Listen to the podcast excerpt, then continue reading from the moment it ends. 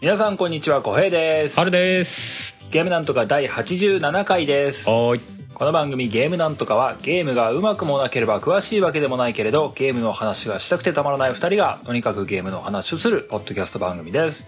毎週月曜0時配信です今日も元気に話していきましょはーいう87回でございますはい10月も7日ですかねそうだね10月入ってからはゲームなんとか初の配信ですねはいはいはいはいはいもういい加減イベントがこれの再来週ぐらいですかうんうんうんうんうん次の次の土曜日がそうじゃないか月日が過ぎるのは早いねなそうだ ねもうここのとこイベントだらけだったからなおさら9月がまあイベント2つ出たじゃないですかハルさんはねうんあの音がめフェスリアルとねえんその後にポッドキャストフェスっていうあーあのイベントそうだよねに出させていただきましたけどもでその後にほらポッドキャストの日があったでしょおうおうおうであそこで ポッドキャストのポッドキャストっていう番組でね更新するのにまたそれもバタバタしたりとかでおうおうあーってなってましたけどねそうだよねだってうんハルさんその前にあの8月もライブやってたじゃないはいはいはいアニキャストねそう自分のやってるバンドと合同でそうだよねそれやって、でゲームなんとかのやつ2週間後に終わってええその後11月もあったでしょ うん音がめフェスリアルじゃないイーブの方ねうんうんうんもうなんかハルさん的にはよようやく5合目ぐらいってことだよね そうだねまあ9月のなんかバタバタっとしたのが終わったんでちょっとまあまあまあまあ落ち落ち着いたというか、 いやーすごいねうんまた一旦こうね10月19に向けてよしって感じですけど、駆け抜けてるねうん、まああのそのポッドキャストのポッドキャストうんにもね浩平さんも出ていただきましたし今年そうですね僕もちょろっとだけおそうそう邪そう魔しましたちょっと あのまあゲームなんとかをあえてここでちょっと軽く振り返ってみようかなみたいなことをうん喋っておりますんで、まあ、よかったらそっちも聞いていただけたらと思うんですがぜひぜひえーポッドキャストのポッドキャストで検索すると時々出てこないんでね、まあ、出てこなかったらまあ 自分の なんかツイートとかから探ってもらえるといいかなと思うんですけどうんうんまあまあ一応冒頭のとこではいまはあいはいくどくもなってきましたけどもイベントのご案内でございます、はいお願いします10月19日土曜日に、うんえー開催しますゲームなんとかファンフェスタ、おい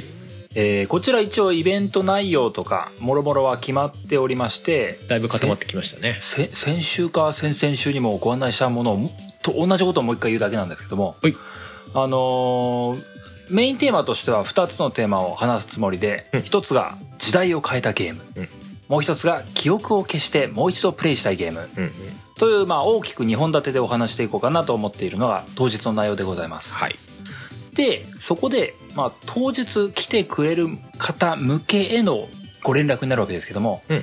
記憶を消してもう一度プレイしたいゲームこちらの方はよくよく皆様からの、えー僕だったらこうだなみたいなお便りみたいなものをうんもらいたいなと思ってるんですようんうんなので、まあ、まだちょっと時間2週間ぐらいありますけども、えー今のうちに、えー考えておいてもらってで事前にいただけると僕らとしても安心するので今まで通りの、えーお便りっていう形でお便りフォームとか使っていただいて送っていただけるとはいよ大変助かりますろしくお願いしますというご連絡でしたうんうんまあ正直何にしようかなってな自分ら的にもちょっと悩みますけどもねそうなんだよね、うんまあ、ぼもちろんね僕だったら何とかハルさんだったら何っていう話題は当然するんだけどね、うんうん、まあでもその話題に関しては基本ね、あの皆さんからいただいたものを喋っていくみたいなことにしたいとは思ってますけどね。うん、できたらいいなと思ってます、うんうんうんうんそうなんですよまあ、うんでもねそれが終わったら終わったらというかそれがついにやってきますんでうんね、うんまあこれまで結構長期間に及んで毎週毎週ご連絡をしてたのもあったんでねうんなんかいよいよ感があるんですよねうん そうで僕的すにね。はい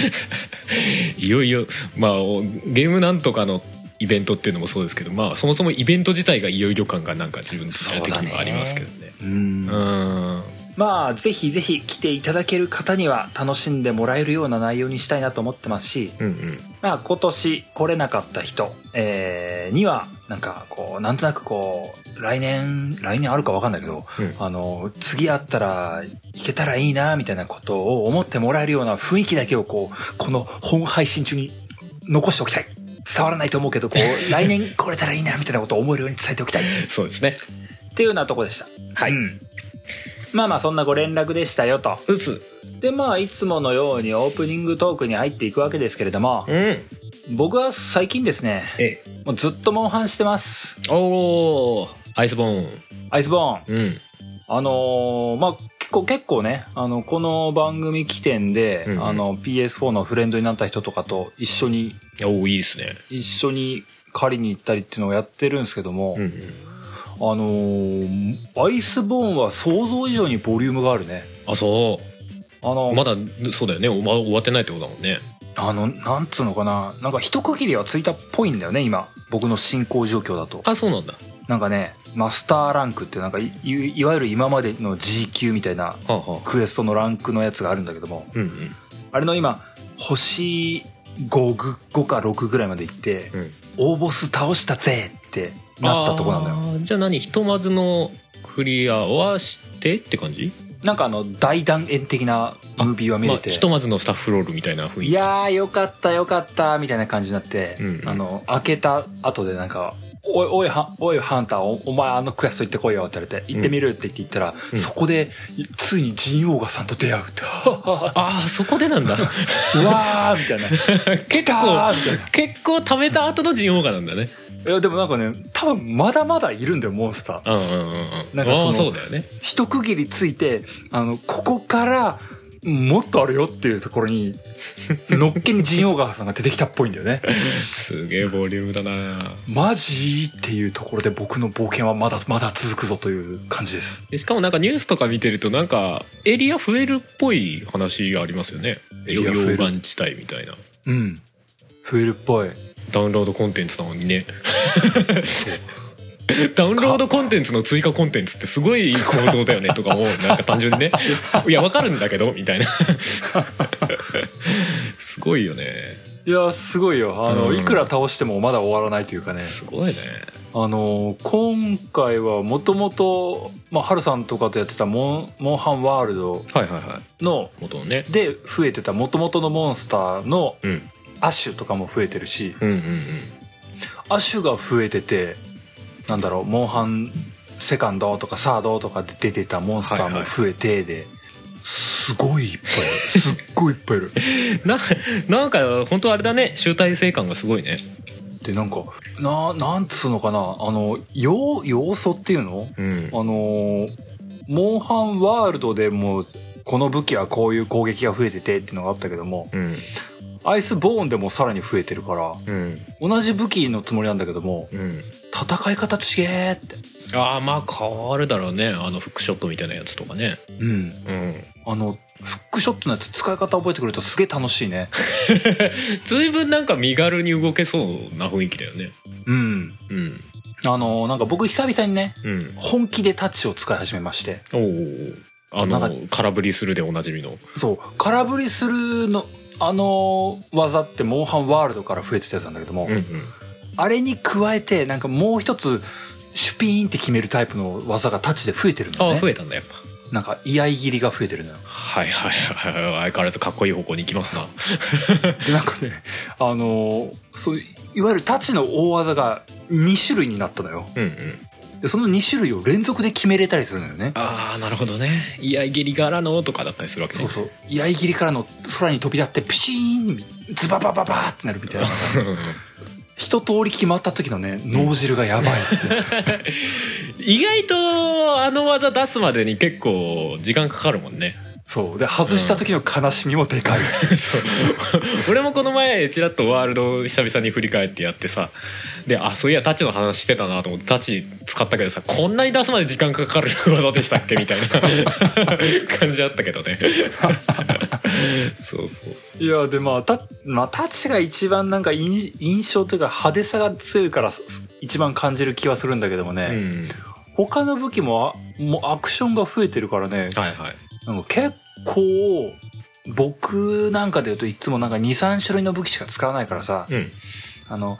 何の気なしでハンマーとか、ちょっと今日担いでってみようみたいなうん普段使わない、うんもう思えばもうサード以来なんじゃないのぐらいのことを思う、ん武器を担いでいくと、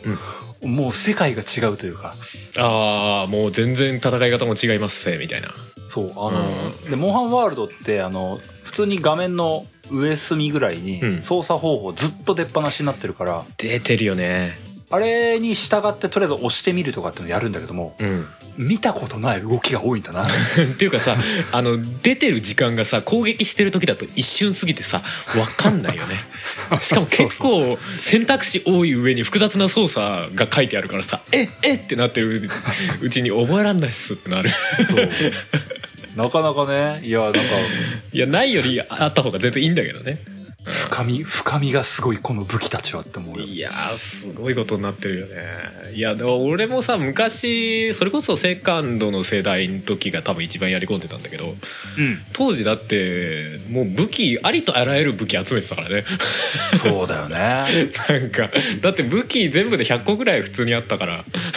でそれ なんうんかああると思うもう入れ替わり立ち替わり変えてみたいな双剣とかもう10種類ぐらいさらざらに超えてたからねうんうんその頃考えるとなんかまたあれをやってみたい気もするけどもうちょっとあんあんなにやり込む時間はないなと思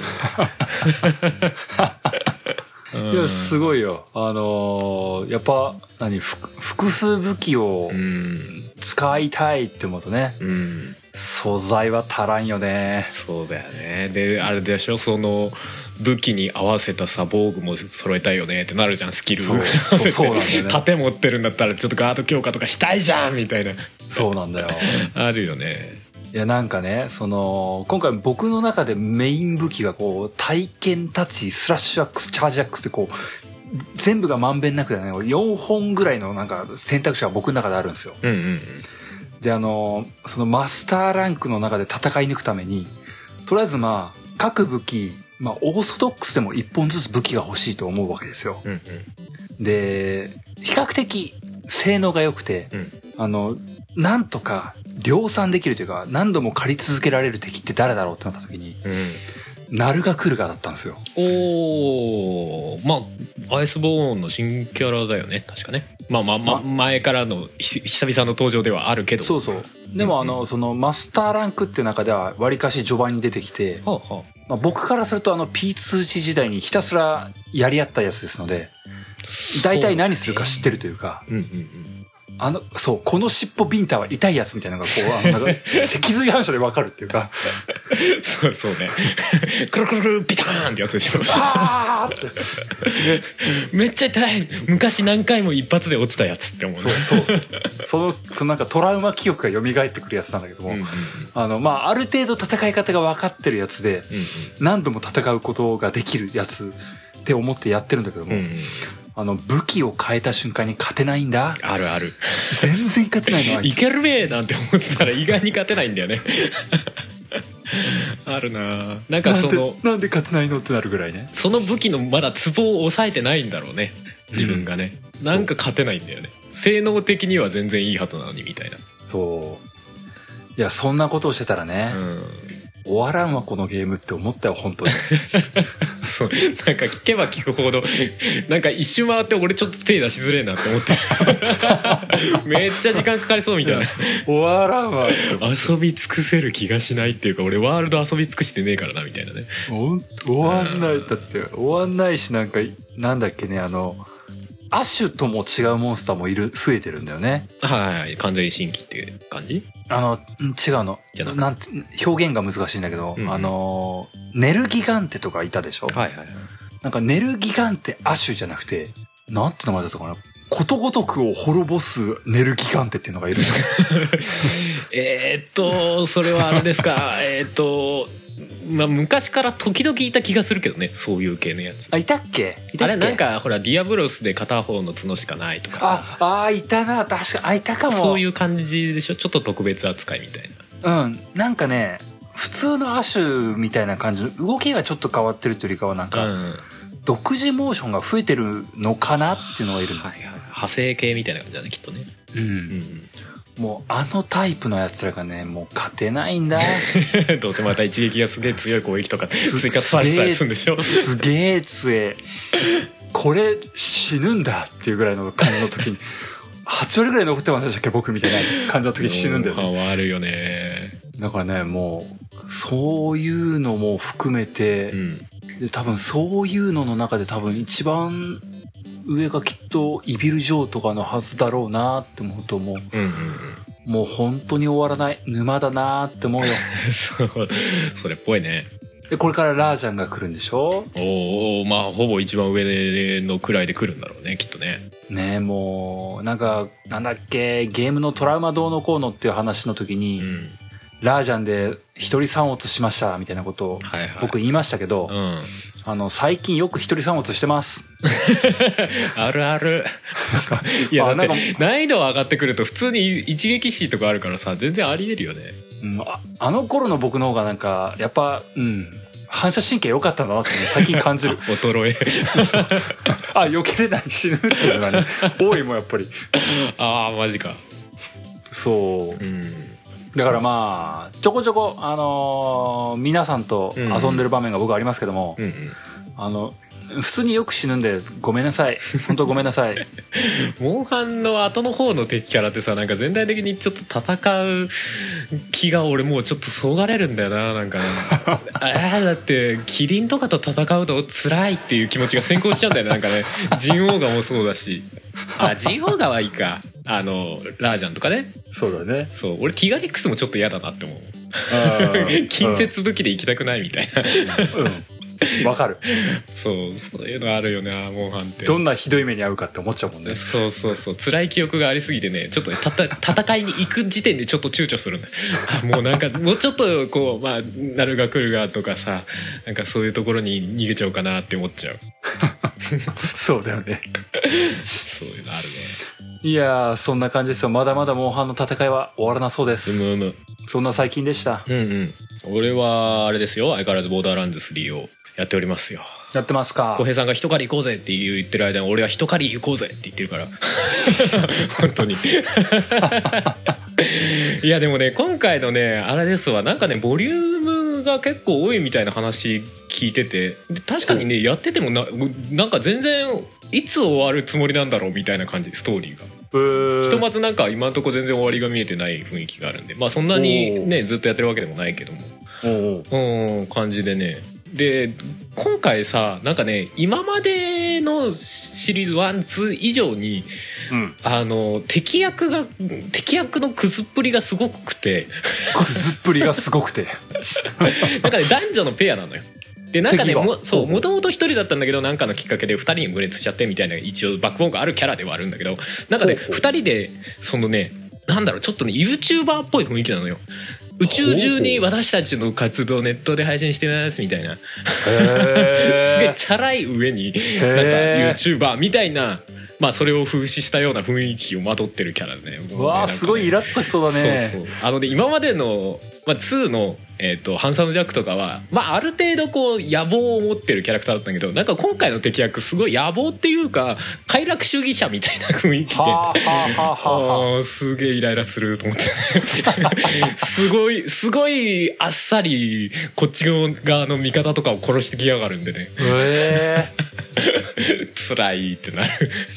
えあそうあでもまあなんかなんだろうなすごいその設定、うん敵キャラの設定すごいボーダーランズと合ってるっいてや思っちー合ゃうってるねボーダーランズらしいけどなんかもうなんかどうしてんだこいつらみた いな感じが今まで以上にすごいなと思ってとりあえず一発ぶん殴りたい感がすごい、うわいいねいいうんね今までのやつは単純にさその目的のためになら非常になれるっていうタイプが多かった気がするんだけどそうだね今回のは本当にね割と今今やってる段階ではすごく快楽主義者っぽくてねうーんうんとりあえず一発ぶん殴りたいみたいな気分になさるほどなせてくれる それである意味引っ張ってってくれる感はあるんだけどへえうん最後どうなるのかっていうのも楽しみですけどねまあずっとやってますわなんかね、あのーやってて思うのはねうん、うんローカライズすげえ頑張ってんなって思うなんかめっちゃ喋るなと思って改めてあのーうんキャラクター一人一人の喋りがさほらスカイリムとかだとさと時々雑な人いるじゃん村人とかで、まあまあまあまあまあまあうん、そういう会話がほぼないなと思ってあの内容の好き好きは別に別としてうん喋る会話のね、頭悪い感じが、うんうん、でもなんか頭悪いのをちゃんとローカライズしてる 感がねすごくてねこれ全部の国の言葉やってんだったらすごいなと思ってどう考えてもこれ日本の文化でしょっていう言い回しをしたりするのよへえ。そうそうそうネットスラング的なやつとかね、あと日本のサブカルチャーアニメとかそういうのの引用した言葉使ってるよねとかさえ、それすごくないいやだからすごいすごいへ普通え。に。っていうのがねちょいちょい織り混ざってるよね俺の勘違いじゃないよねみたいなレベルで入ってるへえ。のうんそういう意味ではねおもろいおもろいすごいね。へんえ。そうそこはね普通になんか感心した改めて丁寧にやられてんなーってのは思った頭悪いんだけど だからそこのちょっとない混ぜ感はあるんだけど頭悪いんだけどすげえ丁寧な のよそうそうそうそうそういうのはあるね、まあでも、ローカライズ班というか、ローカライズしてる人たちも、ボうんうんうんーダーランズを分かってる人たちってことだそうよそうね。そうっていうすのはごいね。あるな愛を感じるねなんかねボーダーランズらしさをねいい大事ね。にしてるああ、素晴らしい。あとはあれだねゲーム変わっちゃうけどあの、うん今はフリープレイで PS プラスのねフリープレイで落ちてきてる、えーアブスじゃないアプスか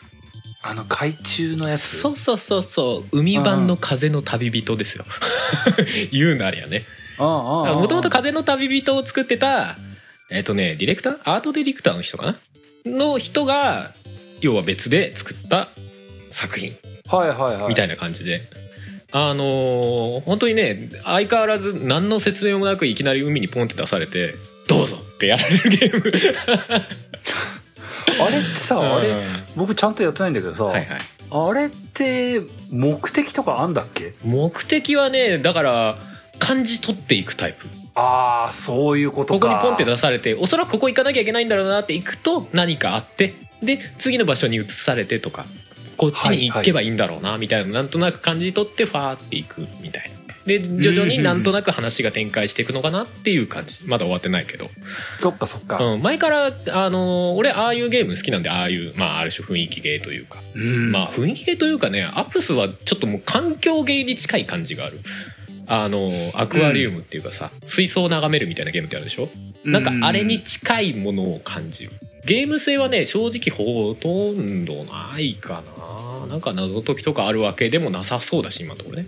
あれ、そうだよね。あれ別になんか、海洋生物捕まえるとかでもなかったよね。でもな確確か一応なんかねその海底に何か遺跡みたいのがあってそれうんうんを発動させると中から魚が出てくるうん今までいなかった魚が出てくるみたいなやつはあるんだけどでもいそれやんなくても最初からいっぱいいるのよ魚 は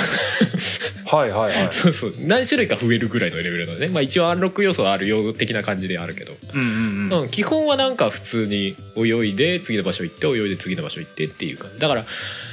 雰囲気で言えばどちらかっていうと「風の旅人」よりはあのフラーリ、ああ、すなるほど。うん、はいあはっいちはい。に近いん印象がある、うんうんううん。ん、風になって気持ちいいよねみたいな一応の目的はあるけどまあ、うん、自由に泳いでもいいですしみたいな感じに近いかな。ううんうんうんでもね魚の描写量とかすごくてあれき綺麗だよね。あの引いたのがあのうん。アジの群れがさ渦巻いてるのってさ時々まあ映像とかで見たことあるじゃないですかうん。なんかもうトグロ巻いてるアジの群れみたいなうんそれがゲーム上でちゃんと描写されてんのよ一匹ずつブワーってでその中とか突っ込んでいくんだけどもうなんか画面中がアジってなるのよすごいねこれよくやったねみたいなああいうのとかねまあいろんな魚がいたりとか、はいでちゃんとその魚にフォーカスするとあのちゃんと名前が出たりとかね、なんていう魚ですよみたいな名前が出たりとかうん。あとカカメとかもいたりとかね、まあ、海洋生物全般です、カメ。いいね。カメに捕まおい自分が泳がないでカメに捕まることとかできるのね大きい魚だと、うんうんうんそいつに捕まって、そいつがフラフラーっていくところを眺めるみたいな こととかできたりとかねあと特定の場所だと瞑想とかできて単純にもうあそうなんだ魚眺めるモードみたいのがあって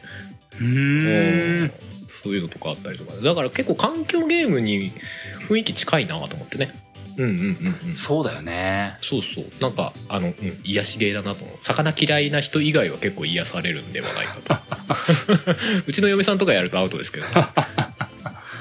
まあでもそうだよね。ああいうの。なんか独独特というかなうんなんかなんだろうどのハードでも少し前とか遡ってもやっぱりそういうなんだろうシシミュレーターっぽいというかはいはいそういうゲームってやっぱり定期的に出てくるようなものな気もするしなそうですねうんうんうんうんうんで最最近のっていうか僕も僕アブアブスのやつってプレイはしなくてなんか YouTube とかでちょっと見たっていうだけなんだけど、うんうんうんあれ YouTube で配信してどうなるんだろうね僕もふーんって見てただけなんだけど そうそうそうだよねふーんって見るしかないよねあれねあれななんつうのあのさやっぱさそのシシミュレーターチックみたいなやつもさ、うん もう今の現行ハードのグラフィックだとなんかなんか本当ナショナル事情トロフィック見てるみたいあそれでも近い感じ近い感じ多分 ななんか見入っちゃうところはちょっとあるんだよねうんうんそうそうでもそういうゲームだよねなんか自分の中でこう「おー綺麗っていうポイントを探しながらフラフラ泳いでみたりとかさ、うんなんかうん、なんかあんま見ない魚不思議って思いながらゲームやれるようになそうそるうそう探してみたりとかそういうゲームだななんかねスクショがはかどる、ああうんフォトモードみたいなのはないんだけどまあ単純に綺麗なとこ行って魚取るみたいうんうんな、うんうん、ははかどるゲームだないいね、うん、よかったよかったまあフリープレイで落ちてきたんでラッキーと思ってそれもちょっとやってますね息抜きがてらそうだよねあれも普通に買ったら1000円とかしたはずだもんな確かそんぐらいですね1000円台ぐらいかなうう,、んうんまあまあそんなところですかねんおっす話しすぎました今日 もそうだね2人とも話しすぎたね今日も本編行こうかと思いますけどもは今ーい日は今までにないタイプのやつですよおーちょっとどうなるかドキドキしてますけどね今日はまあゲームの中でもまあ FF みたいなものにすごく焦点が当たると思うんですけどそうもですねなんかいろんなゲーム内の用語ってあるじゃないですか、うんその元ネタについて調べながら話してみようというそうですなんか気ままに受け止めてたけどあこの言葉って本来こういう感じの意味だったん だゲームやってるだけだと分かんないねみたいなそういう話をしようっていうねそうですねまあある種まあお勉強ってことではないけどちょっとまあいつもと違う視点にね向けてみましょうっていう、やってみようというようなとこですおよーすそんなわけでじゃあ早速コンペに行こうかと思いますはーい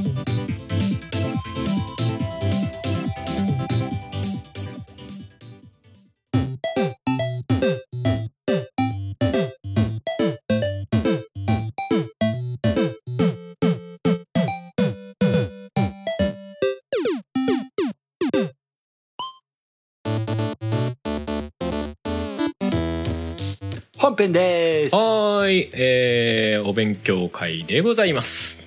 まあお勉強会って言うけどそこまで堅苦しい話はならないけどそうだね。まあ知識的な、えーものが多少含まれるのかなという感じでございますけども、まあ、うんこのね話はもともと自分から振ったネタなんですよね。うんうんあのまあさっきちらっと言ってましたけども、FF にほらあの召喚獣っていっぱい出てくるじゃないですか。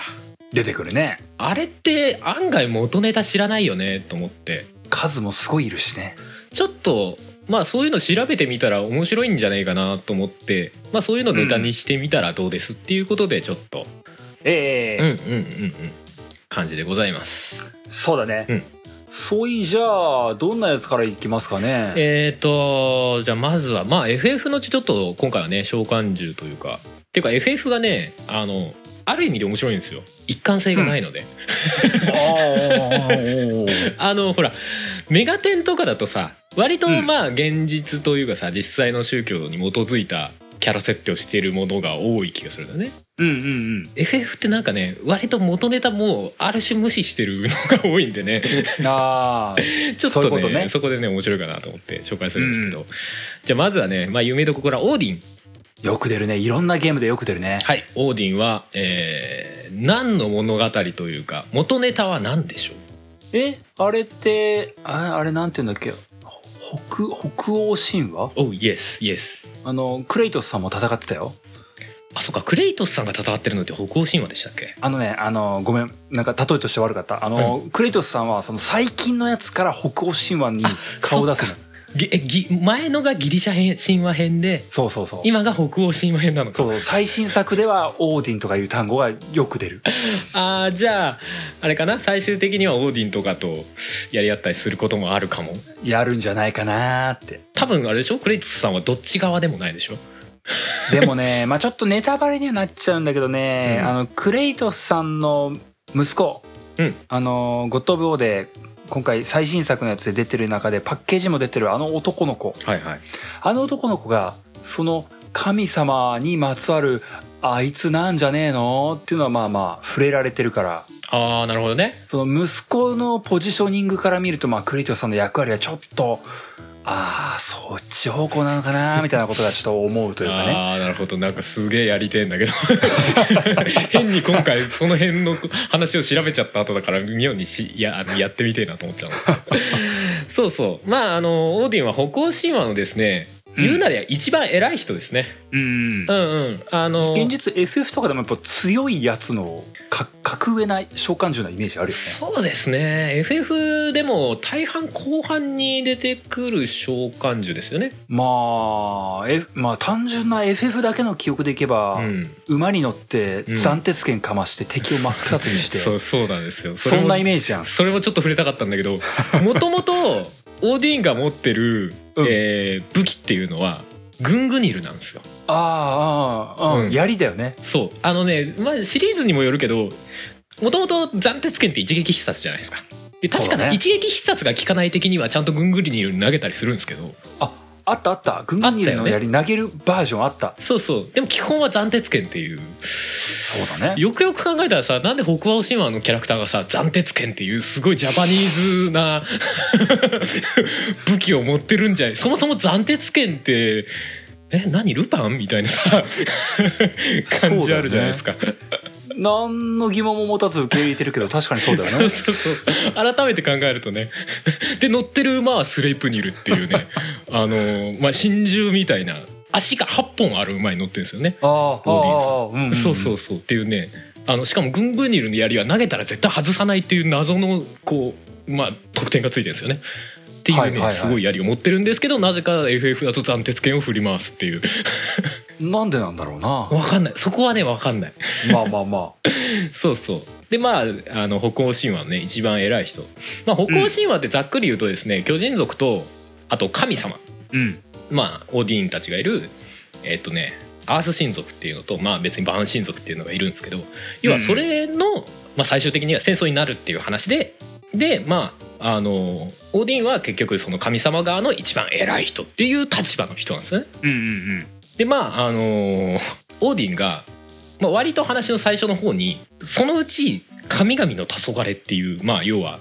全面戦争っていうかそういうのが起きてで、うんうんあんたたち死にますぜっていう予言を受けてそれのために準備をして最終的に実際それが起こってみんな死ぬっていう話なんですよねざっくり言うと。うんうんうんうん。そうそうそうでまあその辺を描いてるのが結構ねあのバルキリープロファイルってあるじゃないですか。あれね、あれも救いにえっ、とあれはエニックスだっけあ違うかエニックスかな確かエニックスだったあれ。うんうんうんだったような気がするんですけどそう、うんあれが結構その辺ゲームの中では割と丁寧に描いてる方かなと思うんですけど割とちゃんとその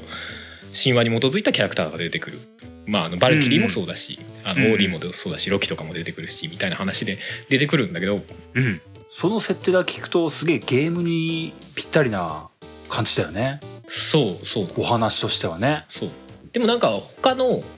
なんか神話とかって大体一番偉い神様ってうん。残るじゃないですか最後までね、はい。はいはい。うんそれこそあのギリシャ神話のゼウスとかも、まあ、最後までそれは神様ですよね。全知全能の神だからね。そうそうそう。で他の宗教も神様も現存じゃないですか。うんうん。あのオーディンは死ぬんですよ最終的に。えあのロキって、まあ、名前ぐらい聞いたことありますよね。まあ、FF にはちょっと出てこないかな、ロキは。 FF にロキは出ないんじゃない見たことない気がするな。まあロキも出世がちょっと面倒くさい感じなんですけど、まあ、一応オーディンとは義兄弟かな、うんうん。に当たるんですけど。でそいつがまあいろいろこうなんだろうな天の弱でいろいろやらかしちゃうタイプなんですよ。うんうんうん。でそれであの、まあ、すごいざっくり言いますよあの最終的に OD にめっちゃ怒られてえっとねめっちゃきつい罰を与えられるんですよ はあはあはあはなんかねあ。 はあはああの洞窟の中に縛られてでそこの上から毒を垂らされるっていう、 あー。えぐい。そうでその毒を垂らされってめっちゃ叫ぶから世界が揺れるっていうねあ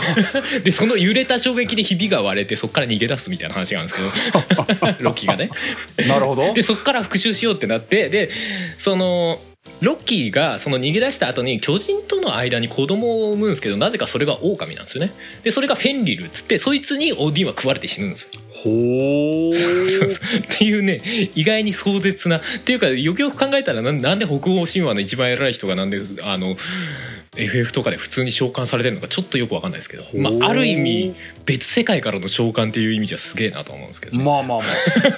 そうそうそうそういうそのうがか。うんフェンリルに殺されるんだ。そうそうそうそうそうえ ?FF にフェンリルって召喚獣いなかったっけフェンリルいましたっけああ、覚えてない。敵だったかななんかいなかったっけ敵ではいそうかもしれないですね。なんか、僕、この神話の元ネタを知らない勢からするとですね、うんうんあの、フェンリルっていう単語は聞き覚えがあるわけですよ。うんうんうん。ただ、オーディンの方が格上感がすごい。そうですね。イメージ的にはね。なんか、フェンリルって大したことない感すごい。まあ人じゃないしね。あ あ、まあそうか、それもあるくまでか。あうーん。まあわかんない。もしかしたら人型とか あるのかもしれないけど、変身したりとかするかもしれないけど、神話だからね。あとなんか、フェンリルってなんか僕の中で犬感すごい。まあ狼ですからね。ああ、そっか大。老なので。まあまあ近いのか。そうそうそうそうそうそうそう。そうですそっか。っていうねキャラクターだったりしますけど。オーディンね。そう。でも北欧神話も結構面白くて、あのうん。もともとが一番最初に生まれたのが巨人っていう話なんですよ、あれ。ほうほうほう。うんうんうん。なんか僕の最近の記憶だともうほんとゴッド・オブ・オーの記憶となんかいろいろ混じり合うな。その辺なんか妙に描写されてそうで あれですけどね。そうそう。なんかねもともと最初は燃え上がる氷の塊と絡みつく炎しかなかったらしいんですねでその氷の塊が溶けた雫の中に最初の巨人のユミルっていうのが出てくるらしいんですよ急にへー。そうそうそうどういう話っていう話なんですけど 急に生まれたんだよ人人がないのよまだ人がないのに急に巨人が生まれるっていう 誰目線なのうんみたいなねなるほどね。そうそうまあ俺個人的にちょっとゲームから離れちゃいますけどなんかね、うん最近あの「進撃の巨人」を読んだんですけどそれの中にも「ユーミル」っていうのが出てきてねあここで話がつながるのっていうのがねちょっとあってへうんうん、でなんかねその氷の塊から出てくるのと同じようにえっとねー。うん。牛が出てくるらしいんですよ牛が出てくる。うん。えー牛とメス牛かなメス牛が出てくるらしいんですけどでそのユミルはそのメス牛の乳を飲んででかくなったらしいんですねうん。でお母さん代わりになったのそうそうそうそうでなぜかそのメス牛は子供を産むんですよおでそれが今度アース親族の先祖になるあのブーリっていう人らしいんですけどその人がボンって出てくるらしいんですよほう。もう世界観がちょっとよく分かんなく て急に急に牛と人が氷から出てくるっていう世界観らしくてまあまあまあまあまあまあまあまあまそうそうそうまあまあ。あそそうういだうったら話らしいそれです納得しようじゃなそいうか。そんな話があるんだと思って全然知らなくてねちょっと面白かったですへねええええええまあまあその辺の人たちからねいろんな、まあ、その巨人族と、まあ、牛から生まれた人がいろいろ交わったりとかして、まあ、いろんな種族が生まれてくるみたいな話らしいんえ。ですけど、うんうんうんうんーん。そうそんな話のねオーディーンだったらしくてでまあ最終的にそのさっき最終戦争が起こるみたいな話あったじゃないですか、うんうん。それがあの、まあ、FF とかでも名前がよく出てくるラグナロクですね。ラグナロク。うんもうゲーム映えする単語だね。 そうそうそうもうもう刷り込みがすごくてラグナロクっていうとすすごい武器とか そう そう。まあもしくはオンラインゲームっていうイメージが強いですけど まあ逆にオンラインゲームの方が正しいんですけどね、うん、あのせ戦争自体を指すんでそうだね。むしろ武器の方がなんでっていう 感じではあるんですけどまあ多分そのね一番最後の武器みたいな多分そういうイメージなんだろうなと思うんですけどまあそうだな FF で、FF で育ってしまったからなラグナロクとラグナロックのイメージはね すごいあるんだよね ラグナロックってなんだっけあのね多分あの石にしたかったんでしょでロックに変えたんだと思うんだけどあのあー FF6 で魔石としてラグナロクかラグナロックを選ぶっていうのがあったんだよねありましたねうん懐かしいそうだどっちかしか選べないですね武器にするか魔石にするかみたいなで僕は確か魔石を選んだんだよな、まあうん、魔石の方が有用性高そうですよね魔法を覚えられるしみたいなラグナロックだよ まあねダジャレかっていうやつねあれでしょ FF5 でいうとこのエクスカリバーとエクスカリパーで しょ そうだね急になんかしょうもないダジャレ挟まってくるみたいなこのこのドット時代じゃ分からんわーっていうレベルのねそうそうそうまあまあちょっと話それますけど、まうあ、ん北欧神話でいうと他にもゲームで馴染みあるのはユグドラシルとかね世界ユグ中ドでラす、シルうんうんはいはいはい、うんあれも北欧神話ですねあとトールトール神雷様神雷の神様トール、うんまああれも北欧神話ですねであのほらトールといえばあのアベンジャーズのねソウって言いますけどうんうんあの人が要はトールのと同一人物ですよね読みが違うだけトールそうだよをね英語読みするとそうですねうんそうそうっていうね、えーなんかね僕ね SF のどこだったか忘れたけどねあのー SF だったと思うんだけどなんかトールハンマーっていう武器あった気がするんだよねはいはいはいはいそれってよくよく今この年になって思うと、うんそうかトールっていう雷の神様から来てるんだなっていうのをそうだね大今体あ更のに気づくと雷の不可属性がついてるみたいな イメージですよねきっとねねうんまあさすがに手元に戻ってくるかどうかは別としてみたい なでもあれも最初から持ってたわけじゃないらしいんですよねうんうんうんあのなんかお話の中でロキが小人族に作らせたかなんかそういう話があるらしいですねへえまあグングニールもそうらしいんですけどだからなんかううこうそういうものづくりが器用な小人族がいてそいつらが後から作ったみたいな話があるらしいですはあはあはあはあはあうんまあその辺がこうねいろいろ絡ま絡まり絡まって戦争につながっていくっていう話っぽかったですけどねそういうことねまあそうそうなんかそこまで聞いただけでもなんでオーディンああなったんだろう SF のオーディンはなんでああなったのか本当わかんない ねパッと見の外見はね多分そんなに相違はないはずなんですよかっこいいあれちなみにそのその神話的に馬に乗るのにはゆかりはあるもんなのそうそうそうあのスレイプニルっていうまあそのよは8本足のね馬うんうんに乗ってるっていうのはあるんでそこは間違ってないんだそとこ思はうん一で致すねしてるんだそうそうそうただ持ってるものがおかしいっていうなんで暫定権持ったってとこ なんだよなうんああそこはねちょっとね、えーまあまああれなんでしょうね槍よりやっぱり剣の方が分かりやすいというかある種その日本の侍みたいなところに繋がっちゃったんでしょうねイメージがね。まあまあそうだろうね単純にゲームとしてかっこよくかっこいいキャラクターにしたかったで剣にしたかったっていうのは普通にありそうだもんねそうですねどこが先行なのか分かんないですけどねそれこそ一撃必殺の技持ってるやつとかいたらおもろいよねとかさそう,、そういうだのもあるねかもしれんしね。まあで斬鉄剣は斬鉄剣が本当になんだろううんルパン以外の何があるのか分かんないけ分 ど、かんないけどね。そのまあまあでも斬鉄剣っていう言葉は確かにチョイスとしていいよねそうですね普通になんかかっこいいなとは思いますけどねでもなんかあれ当たるかし当たらないか二択なのがちょっと納得いかない時ありますけどね。そうだなそうでしょそう逆に召喚獣としての死ななくてもダメージ食らえよみたいなそうその性能は確かにどうなのってとこがちょっとあるんですあるあるあるボス戦にはなんか空気になるみたいなねパターンがあったりとかね、そうそううんまあ、でも、まあ、まあ僕が、僕やハルさんが話すような、オーディンのイメージでは、やっぱ FF5 とか6とか、うん7ぐらいがいいとこだけど、うん後々のやつ、うんえっと、13とかまでもいたから、うんうんやっぱ扱いとしては FF の中でもいい位置に扱われてんだろうね。そうですねかなり分かりやすいキャラクターですよねまあ FF13 のオーディンは馬に変形しちゃったからな。 FF13 はなんかそのあたりいろいろあったやつで しょ芝もバイクになっちゃったりとかするやつでしょう そう、シババイクになる。噂だけは金がね そうそう13の13のオーディンはオーディン自体が馬になっちゃってライトニングさんが乗るって いう基本またがるスタイルなんだね召喚行くぞねオーディンみたいな感じになってこ うええー、みたいな感じのところがあったよね突き抜けてる それすもうもうオーディンじゃなくてスレイプニュールやないかみたいなねそうそうまあそんなオーディンさん、まあ、FF にねよくし出演しておりますけどもんかなるほどなそのそのポジションでいいの感が若干あるまあまあまあまあまあでも、まあ、うん決して弱そうなイメージはないからそういですねいんじゃないでしょうかそうですねいろんな世界からこうね英雄的なものを借りてくるっていうねこのある種 FF らしい世界観ではありますけどそうだねよくわかんないけど名前もかっこいいしなオーディンってそうなんですよ名前のチョイスがねかっこいいやつ選んでるなっていう感じあります、 ね、まあそういう意味では次出てくるえー、まあこれももう FF で言ったら最強の召喚獣えに何大体近いもうまあ、最初は最強だった気がするけどバハムートお来ましたよ最近なんか大体バハムートの上が出てきちゃうっていうちょっとちょっと辛いポジションが多いですけど、まあまあまあ FF15 ではねもう献身バハムートとしてね、まあ、多分最強の神様でしたからおおいいじゃないですか取り戻したよそうまそれあがそれが、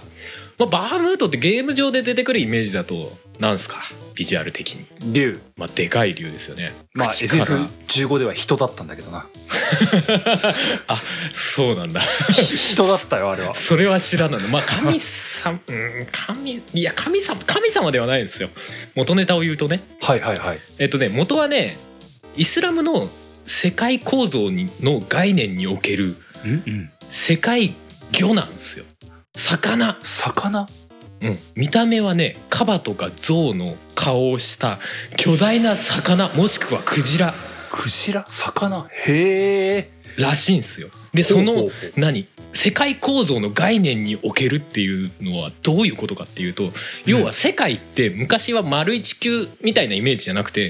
うんこういう層があって要は誰かが下で支えてるみたいな形があったらしいんですよね。はあはあはあはあそうでその順番で言うと一番下に大きい蛇がいるらしいんですね。おうでその上に火があってその上に空気があるらしいんですよ。ほうほうほうほうでその上に海があるらしいんですねほうほうほうほうでそこに多分バハムートがいてでバハムートが巨大なお牛を持っててうんうんその上になんかなぜかルビーの岩岩山があってほうほうほうその上に天使がいてそれが大地を支えてその上に天があるらしいんですようんまあギギリギリ分かったもうミルフィーユ構造がちょっと意味わかんないで すけどまあそうなって上に要は大地と天が乗っかってるっていう形らしいんですよね概念的に。はあはあはそあうでその途中にいいる要は世界を支えているでっかい魚がバームートらしいんですよなるほどなまあまあ存在としては結構重要なものっぽいなそうそうそうそうそうでまあそれがなんでか知んないけど FF ではドラゴンになってるとうんうんえんちょちょっと待ってうんと、はということはメガフレアは出すの出さないの出さないでしょう ねそもそも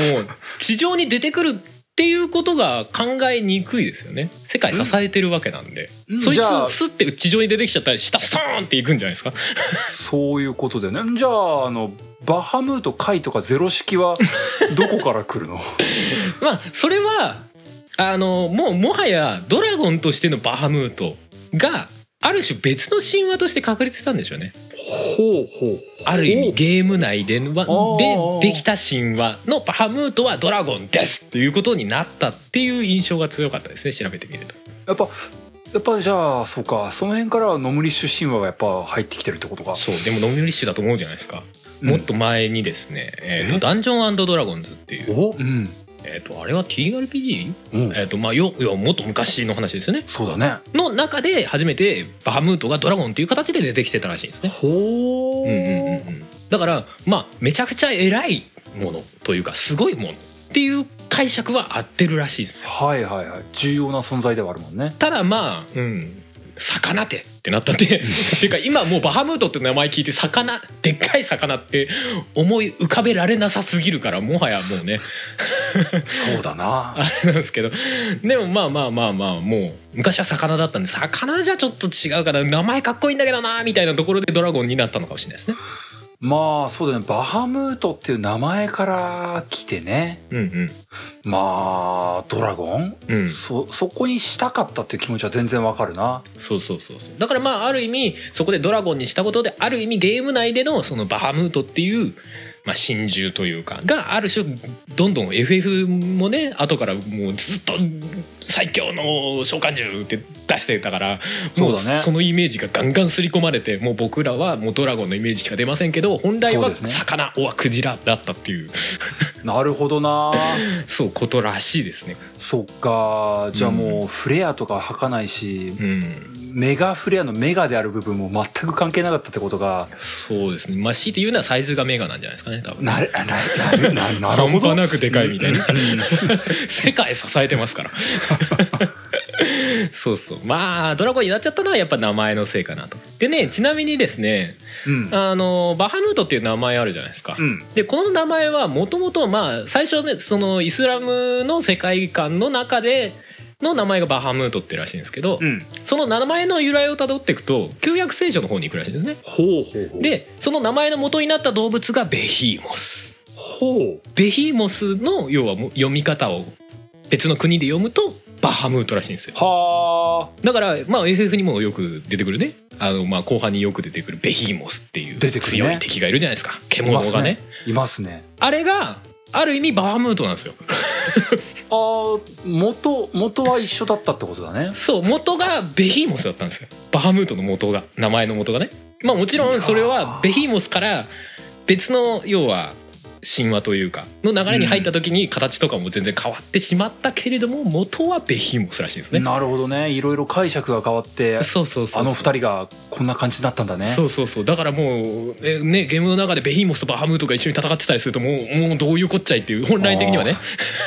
ことにはなってるけどもうある種そのイスラムの世界観のでかいクジラからさらにもうドラゴンまでもう形を変えまくった自分と対面してるわけですよベヒーモスは。そうだな。そして、やられるんですけどね大 体ね。そうっていうことがあったみたいですよ。へーうんうんうんこれは結構面白かったですね。ベヒーモスか。そうか。ベヒーモスとバハムートだ。元は同じか。そうそうそうそう。ベヒーモスも召喚獣とかなってたけどなんか敵役のイメージが強いんだよそうですね後半に出てくるなんか強いやつななぜかバハムートは味方の最強ってイメージがあるんだよなそうですねまあでも結構バームと戦ったりすることも多いですけどねああそうか戦うが戦うかあーそんな印象もありますけどで戦って勝ったらお前の力を認めてやろうみたいなああ 雰そう囲だ気多ない気もしますね、そまあ、うだなシリーズによりますけども、うん、まあ FF15 においては僕の中でもなんだこのクソ野郎って思っちゃったけどなあいつ なあのバハムート野郎な知らねえけ どそんな恨まれるキャ ラなの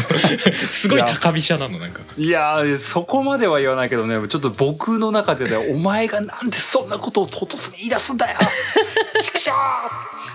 う これやった人はそうやねんってなってんだろ うね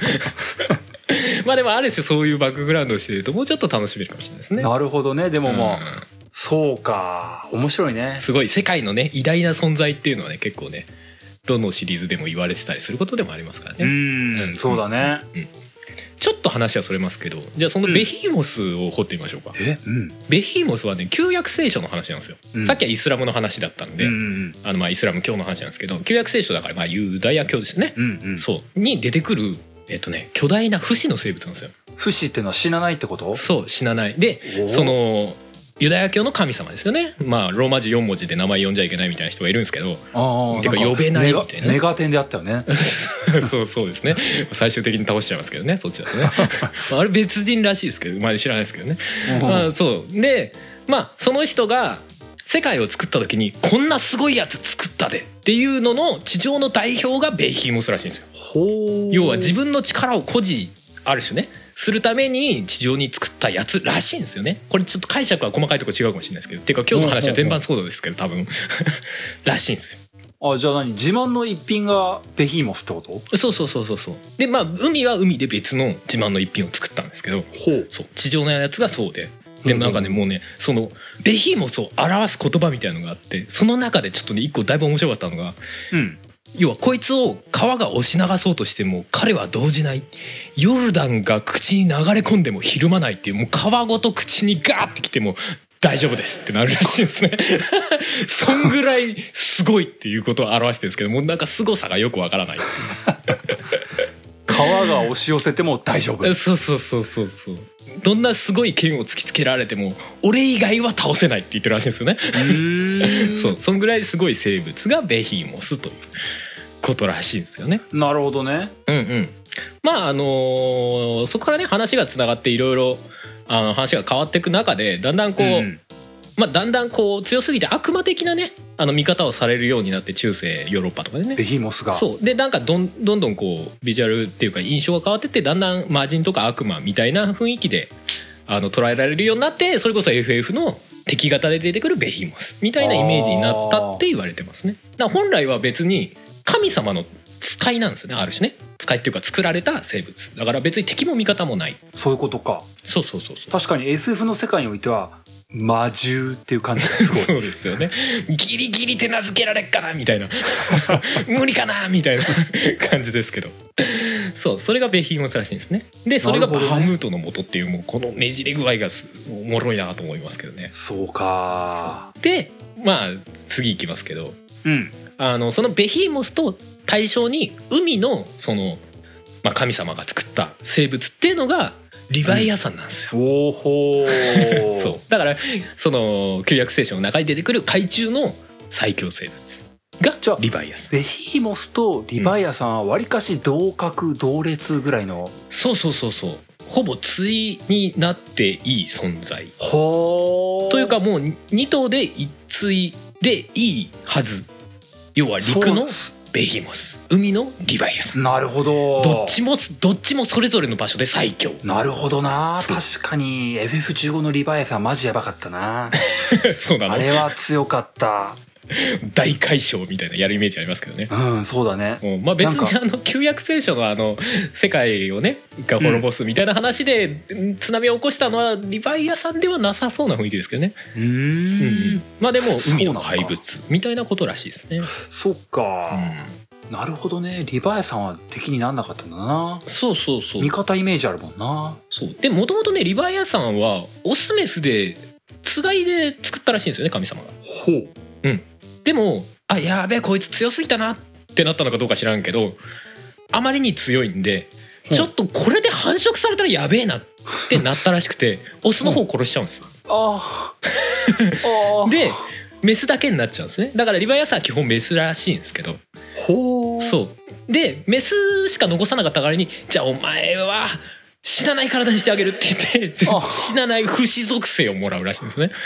はそうでそその最強の鱗をねもう何者もう神様以外殺せない鱗を持ってるっていうもうやっぱりチートキャラっていう,、あなるほどそうねだから陸のチートキャラがベヒーモスで海のチートキャラがリヴァイアさんそうそっかまあリヴァイアさんね、うんリヴァイアさんなんだろうな FF でまあさっき15では強いイメージあるって言ったけど15以前ってそんな強いイメージなかったからなでも過去作だと結構、まあ、バームードがトップで2番手がリヴァイアさんみたいなイメージもありましたけどねあ本当、んなんかぼ僕の中でなんか水属性ってやっぱ雑魚感があった んだないやまあね分からんではないけどねなんかもうバハムートのもう大爆発みたいな感じに比べてなんか高いとこから水を落とすみたいな時あったじゃん言って たからそうおそうなそんうか結構アナログだなみたいなそうなんかななんかね、うん、なんか申し訳ないけど FF の世界においてはあの無属性というなんかちょっと反則感あるじゃんはいはいはいなんかそれに対してあの水属性の大解消をなんかこう、うんなんかビッグウェーブって感じがなんかうんちょっと、あの中盤に出てくる強めの召喚獣ぐらいの感じのイメージがあるんだよねうんうんうんなんか終盤になったらもういらないやつうみんたいなまあね微妙に微妙にこうちょっと弱くなってるかなみたいなね感じはある確かにそうかでも神話的にはガチなんだなお前なそうですねそうだからもうその辺のトップ3みたいなキャラクターがさ実はもうなんかいろいろごちゃごちゃで実はそこがこことそこが同じ存在でしたみたいなことになってるんでうんうんでもよくよく考えたらさベヒーモスは地上なのにさなんであれなんだろうねバハムートになって急に空飛んじゃったんだろうね あれねもう属性がみたいななんだろうねだって魚なったんでしょそうそう発そう想そのう出元はそうそうそうそうむしろリヴァイアさんに近い竜って決めちゃったらやっぱ翼生えたのかなまあねまあ飛べた方がいいでしょってところはあったんでしょうけどねそうだな口からビーム出すっしょみたいなのになっていやまあ普通だったら火だけどなビームでみたいなしかもよくよく考えて魔法の名前がねメガフレアっていうフレアって確か核爆発かなんかじゃないありませんでしたっけみたいなそうだねどちらかっていうとゴジラとかに近いイメージなのかしらみたいなね なってったのかも感じなんねですけどちなみにねあのリヴァイアさんってまあもともとはリあの違う読み方があってうんあのレビアタンっていうレビアタンそうそうそう俺ねなんかねゲームかなんかでやっぱレビアタンって聞いたことがあってなんか聞いたことあるなくらいの感じそうそうそううそう何って言われたらうんなんだっけって感じなんだけど、そうレビアタンっていうのも要はリヴァイアさんと同じものを指しているへらえしいですねだからまあまあまあ今後ねなんかの作品でレビアタン出てきたおーリヴァイアさんかおーって思っていただければあれとあれが同じかみたいなねなるほどね思ってもらえたらいいのかなと思いますけどレビアタンはねでもねあの海の怪物っていうイメージよりもなんかね悪魔うんの人型の悪魔というか人型の悪魔そうまあそれこそベヒモスと同じ感じでだんだん悪魔的な見方をされてってうんうんうんでそれでまあすごいあのどんな悪魔払いにも払われないっていう悪魔のことがレビアタンになってたらしいですね。結構ヤバめな悪魔だそうそううそうししかもすごい大嘘つきって書いてあります ね調べたところによると大嘘つきで人に取りつくんだってえー、怖でい特に女性に取りつくんだってもともとメスなのにね、 なるねそうらしいですえそう意外にねそこが同じだったとー、なるほどねそうそうじゃあ次行きましょうかうんうんあとはねまあこれもまあ俺が結構これはなんでこいつがこんなところにいるんだいってずっと思ってたんですけどうん FF だと氷の召喚獣でおなじみシバ千葉うんまあ氷の女王みたいなビジュアルのねなんかイフリートと一緒に出てくるイメージだよね そうだね序盤に出てくるイメージがあるねそう比較的序盤に仲間になるタイプそうそうそう意外と見る出番が多いからななんとなく感情移入っていうか好きになっちゃうタイプではあるよねそうそううん、そうなぜかねあの FF だと氷の召喚獣なんですけど、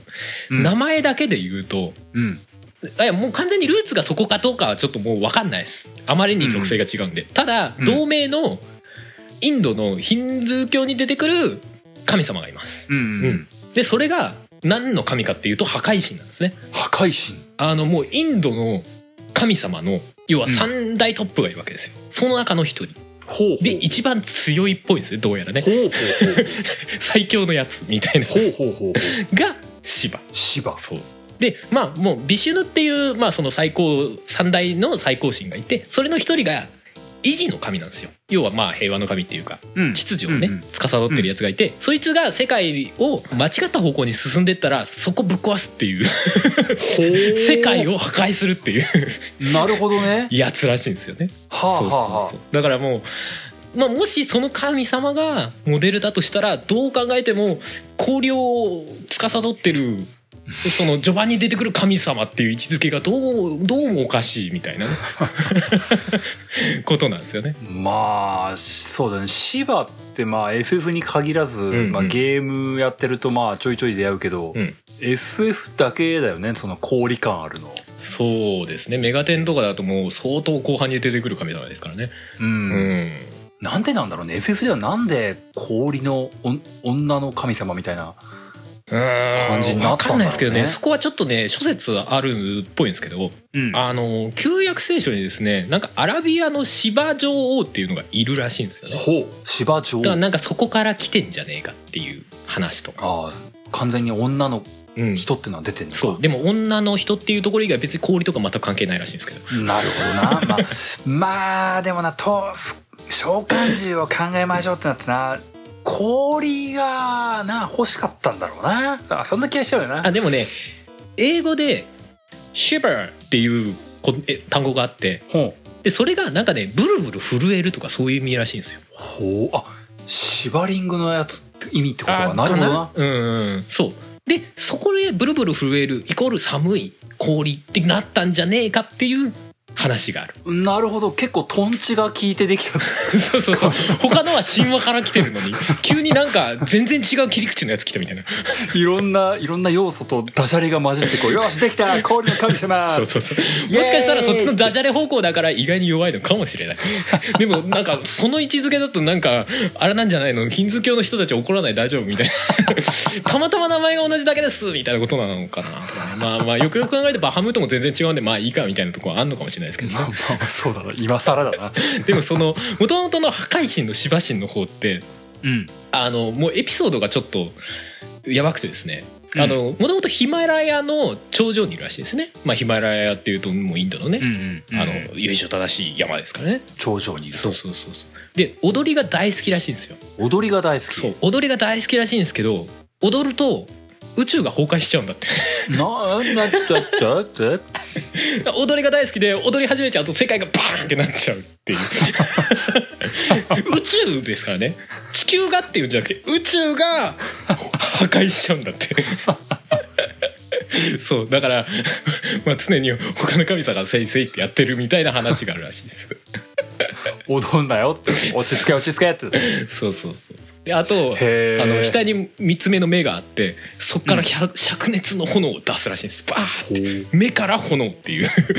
ほうそうそうそうそうそうそういうねもう神様らしいんですけどねどうして氷っていうねそうだな、イフリーとか火だったからやっぱ氷作りたくなったんじゃねえかな、まあねまあイフリートもイフリートであのーイフリートはでもそっかヒンズー教の神様でも何でもないですねでもイフリートは由来っぽいのがありますねあそうなの、うんうんでちょっとイフリートいきましょうかお気になるよそうイフリートはね、えーイスラム教かなうんうんで、えー言及されるジン要はあのアラジンの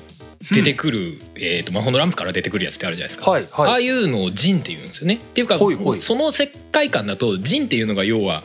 あの魔人要はねアラジンに出てくる魔人だったりとか悪魔とか要は妖怪的なノリのやつもみんなジンっていうらしいんですよね。ほうほうほうほうでその中の一種でなんかね上から2番目かな要はジンの中に階級があってですねほうほうほうでその上から2番目のやつがイフリートらしいんです。強いやつじゃないかそうそうそう。 いや、もともと召喚獣ですからね。みんな強いんですよ。みんな強いけど、ちょっと FF の中でちょっと格差があるぐらい、ちょ、ちょ、ちょっとなんですよ、きっとね。 何を擁護してんのかよくわかんないですけど。そうそうそう。で、まあ、あのー、ジンっていうのは、まあ、その、まあ、人的なところを指すんですけど、うんそうでまあそいつが元はね神様からえっ、とまあイスラム教なんでアッラーかなから、うんうんまあ、生み出されたらしいんですけど、ジンは基本火から作られた、まあ、ジンですよ。うんうんうんで神様が火をこねこねしてそこから作り出したのがジンだったりイフほリーうほうほトうジンの中のイフリートだったりするほうほうほうらしいんですね。そうそうそうでなんかいろんな魔法とかが使えたりとかまあ火を扱うのに長けてるっていう文言もありますけど別に火に長けてるわけじゃなくて火から作られたっていうところが重要重要らしくて、なるほどね実際は別に火の魔物でも何でもないらしいんですよね。うーんそうそうそうそうだからまあまああのアラジンに出てくるあのジーニーとかもね、うんあれもまあその位で言えばイフリートらしいです。へえそうそうそうそうただあの FF に出てくるイフリートってすげえ荒くれてるイメージあるじゃないですかそうだね神のどシ使リーいズで感もまああんまないじゃないですかそうだな神の使い使いという感じじゃないな、めっちゃ怒ってるみたいなうんよくそうわかんないけどめっちゃキレてるみたいなイメージあるんじゃないですかよくわかんないけどとりあえずどのシリーズでも怒ってる感じはすごいあのねそれのまあある種元ネタというかがあってあの実はイフリートってイスラム教におけるある種堕天使の存在なんですってもともと天使として生まれたんですほうほうで天使として生まれたんだけど神様がうんあの最初の人間を作った時にみんなひざまずけって言ったんだけど、イフリートだけ、いやその人間は土から作られてるやん俺火から作られてるやん俺の方が偉いやんっつってひざまずかなかったらしいんですよほうでそしたら落とされたらしいです 展開からあ怒られたんだ生意気言ってんじゃねえよだからそんぐらい荒れくれてるやつだったらしいんですよねなるほどなそう生意気なやつだったのかだかららどうやらなんかその怒ってるみたいなあのイメージがついてるみたいな話ですねああまあ、FF15 のイフリートはですね、うんうん炎の神様みたいな感じでね、うんなんかね人間憎しみたいなテンションだったんですよねあいつああそうなんですねなんかその話を聞くとうん分うんからんでもない感じがすそうるでね、すね。まあある意味お前のせいで落とされたんじゃみたいな。そうまなあんかまあある意味逆恨みですけそど。うそう逆恨み感あるよね そうそうそう。らしいです ね。なるほどな、うんうん、ただもともと火を使うのが得意かって言われるとそうでもないんで、ね、やっぱりね「ダンジョンドラゴンズうんうん」が最初にその火の属性の精霊みたいなイメージを出してきてたみたいですねなんかそう考えるうと「んファイナルファンタジー」でやっぱりその辺の流れを強く受けてるみたいな雰囲気も今回調べててありましたけどそねんな感じだねうんうん、何もかも、まあ、僕ら世代だとどうしても FF が快祖みたいに感じちゃってるけどうんうんうんその FF だとやっぱ参考にしてるものはあるってことだよねってことですね。うん、んまああとはちょっと細かいところだけどまあね今芝イフリートと来たんでまあもう一個並んで出てくる彼がいるじゃないですど か。っちだどっちだどっちにどっちだじいちゃんの方かそれとも鳥の方かじいちゃんの方でした。ああじいちゃんの方か まあ俺ちょっと脳が古いんでね最近の方はなんか最近ラムーンがあんまり出てないっていう 話をよく聞きますけど大丈夫 FF15 はじいちゃんだよそう実はねじいちゃんはね出典が全然わかりません。え意外でしょなんかラムーンっていそうじゃんああいうじいちゃんキャラみたいなの神話とかで。一番いそそうわかんないみたいです。出典がね結構不明モチーフが不明らしいですえ何謎のおじいちゃんってことそうだなんかねまあ説としてはなんかねソロモンの72柱の悪魔っていうのがいたらしくてそれの一匹の名前がラムーらしいんですよでも別に雷みたいな話も特にないんで本当にそれみ たいなで別におじいいちゃんみたいな話もないんです よでも本当にそれとかねあともう一個あの伝説の大陸のムー大陸っていうのがあるじゃないですうか、んうんそうそれをまあ統治した王様がいてその人の名前がラ・ムーらしいんですよラムーそうあなんですけどムー大陸だからななるほどなうん、まあ別におじいちゃんかどうかは別だし雷関係ないしみたいなるほどななそうこの辺はねラムーは分かんないんでねもし知ってる方がいらっしゃら教えてほしいんですけどねまあでもな FF 目線でいけば確かになそのイフリートと芝が火と氷で落ち着いて次電気欲しいもんなまあねだからなんかその割り振り的にいろんなキャラ欲しいよねの中でこうおじいちゃんっていう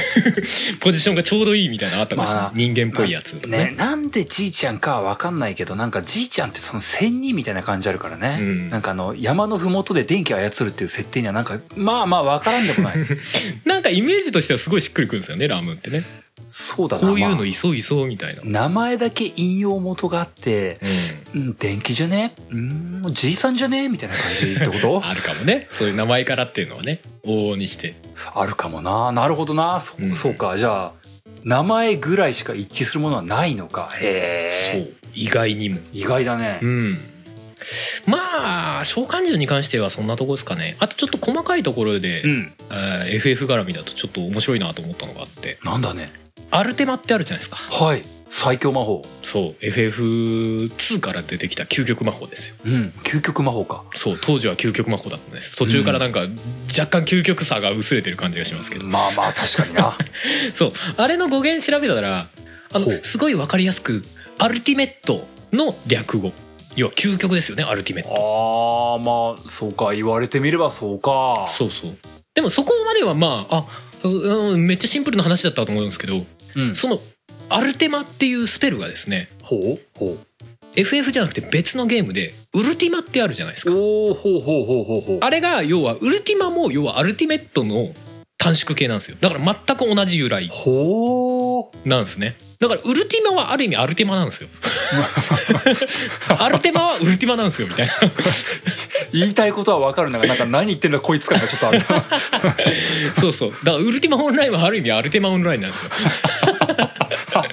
そうでももともと FF ができる前よりももっと前にあったわけじゃないですかウルティマって確かなるほどそうそう、はいはだい、からやっぱそういう影響を受けたりとかっていうのもあったのかなと思ってねだからもう一つ間違ってたらウルティマオンラインが日本に入ってくる時に読み方をアルテマに読まれてたらっていうかなんか結構当時はいろいろ読み方があったらしいんですよねうんうんうんアルテマっていうゲームが入ってきたらしいぞってこれどうよ日本語でどう書いたらいいんだってなった時にウルティマ派とアルテマ派があったらしいんですよだからそこでまあアルテマになってたらもう今アルテマオンラインですよそうウルティかマそうそうだねそういうことだねそうそういうことになってたんで意外にこう近しいすごい身近に感じられてたかもしれないあるウルティマが。がアルそうかまあ今よくよく考えたらアルテマの語源自体全く考えたこと今までなかったなそう俺もなかったでもアルテマウェポンとかあるでしょえウェポンはまあ英語じゃんと思ってうんアルテマって何ってだから究極の武器なんですねアルテマウェポうわー単純ン そうそう神話とか何も関係ねえんだみたいなね それは思いましたねああそう そうそうですかあとねこれも FF でまあちょいちょい出てくるかなと思うんですけどオメガうんまあ FF5 とかにも出てきたかなあのオメガは敵だロよボッねトだねうんうん避けて通れるっていうか避けて通らないと大体死ぬでおなじみのうんうんうんオメガっていう機械がいましたけどあと FF8 でね隠しボスでオメガウェポンっていうのもいましたけどうんうんうんそうだねオメガって何なのっていう話ではいオメガはですねあのギリシャ神話の一番最後の文字なんですよだから要はあーあのアルファから始まってそうそうそう英語で言うところの Z ですよねはいはいそうそはういそうそうだからもう完全とか達成とか究極とか最後のみたいな最後のねなるほどそうねみたいな言葉らしいんですよだからうオーんメガウェポンっていう敵キャラがいたら最後の武器っていう、要はなんだろうなその世界が持ってる一番最後のやつですよみたいななるほどなことらしいんだけどでもよくよく考えたらギリシャ文字の最後の文字じゃないですか、うん。ウェポンって英語じゃないですか何語やねんってオメガウェポンって何語やねんっていうことみたいですよ時を超えた冷静なツッ コミ。そうそうそうそう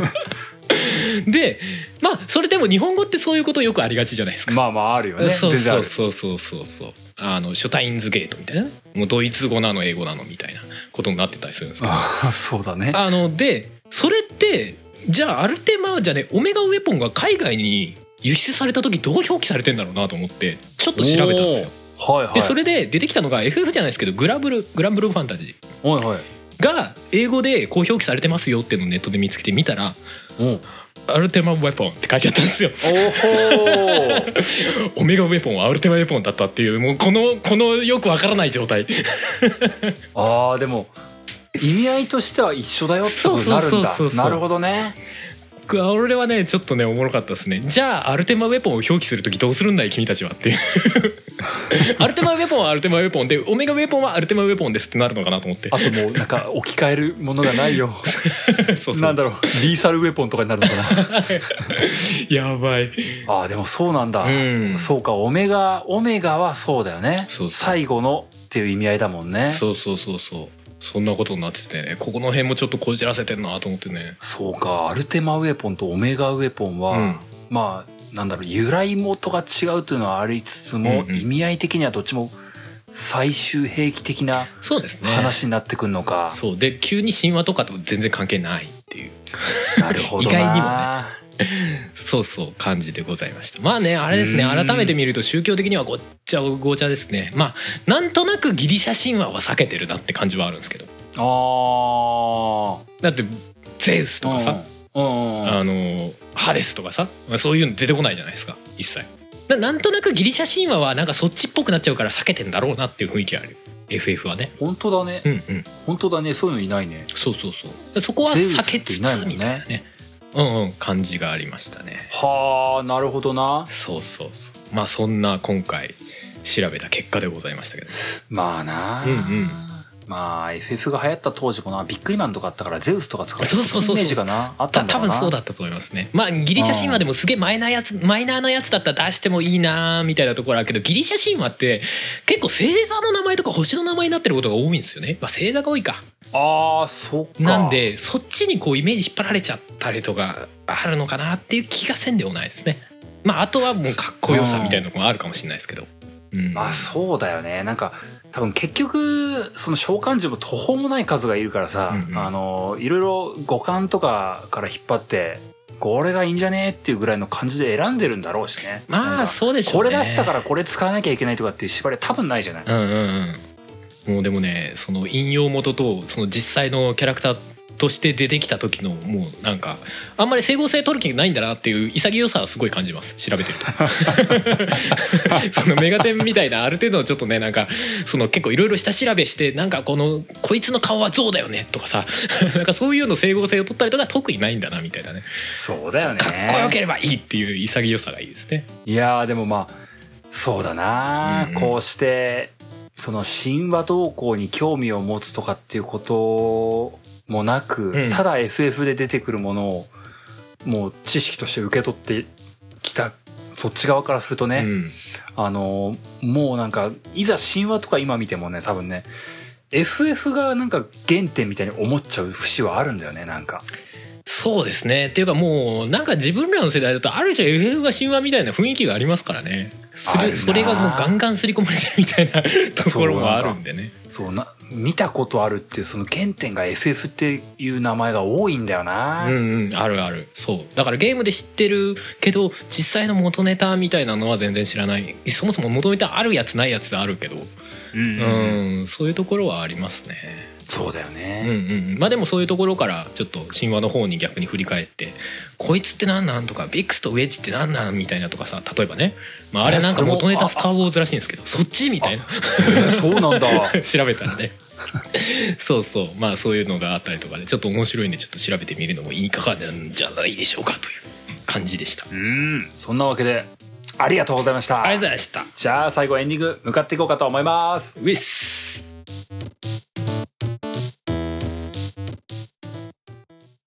作曲編曲音声編集イマジナイーライブなどは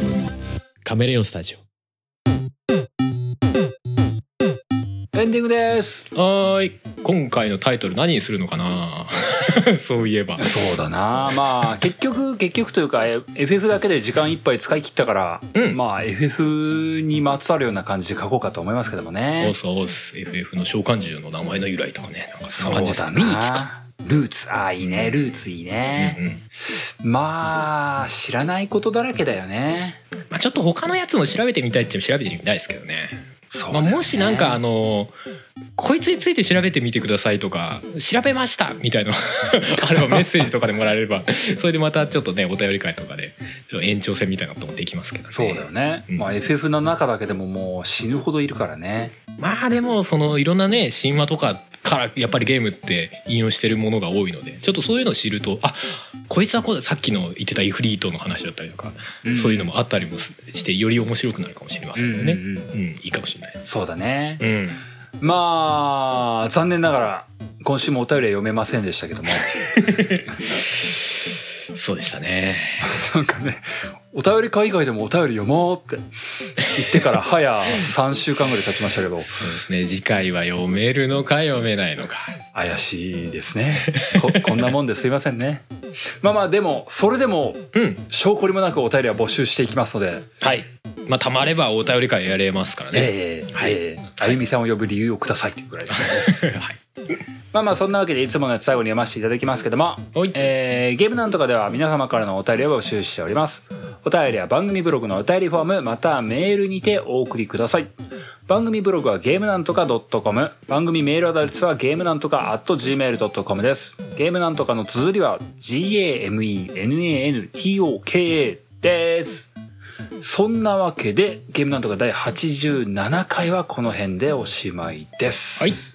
また次回お会いしましょう。お相手は小平と春でした。それではまた来週バイバイ。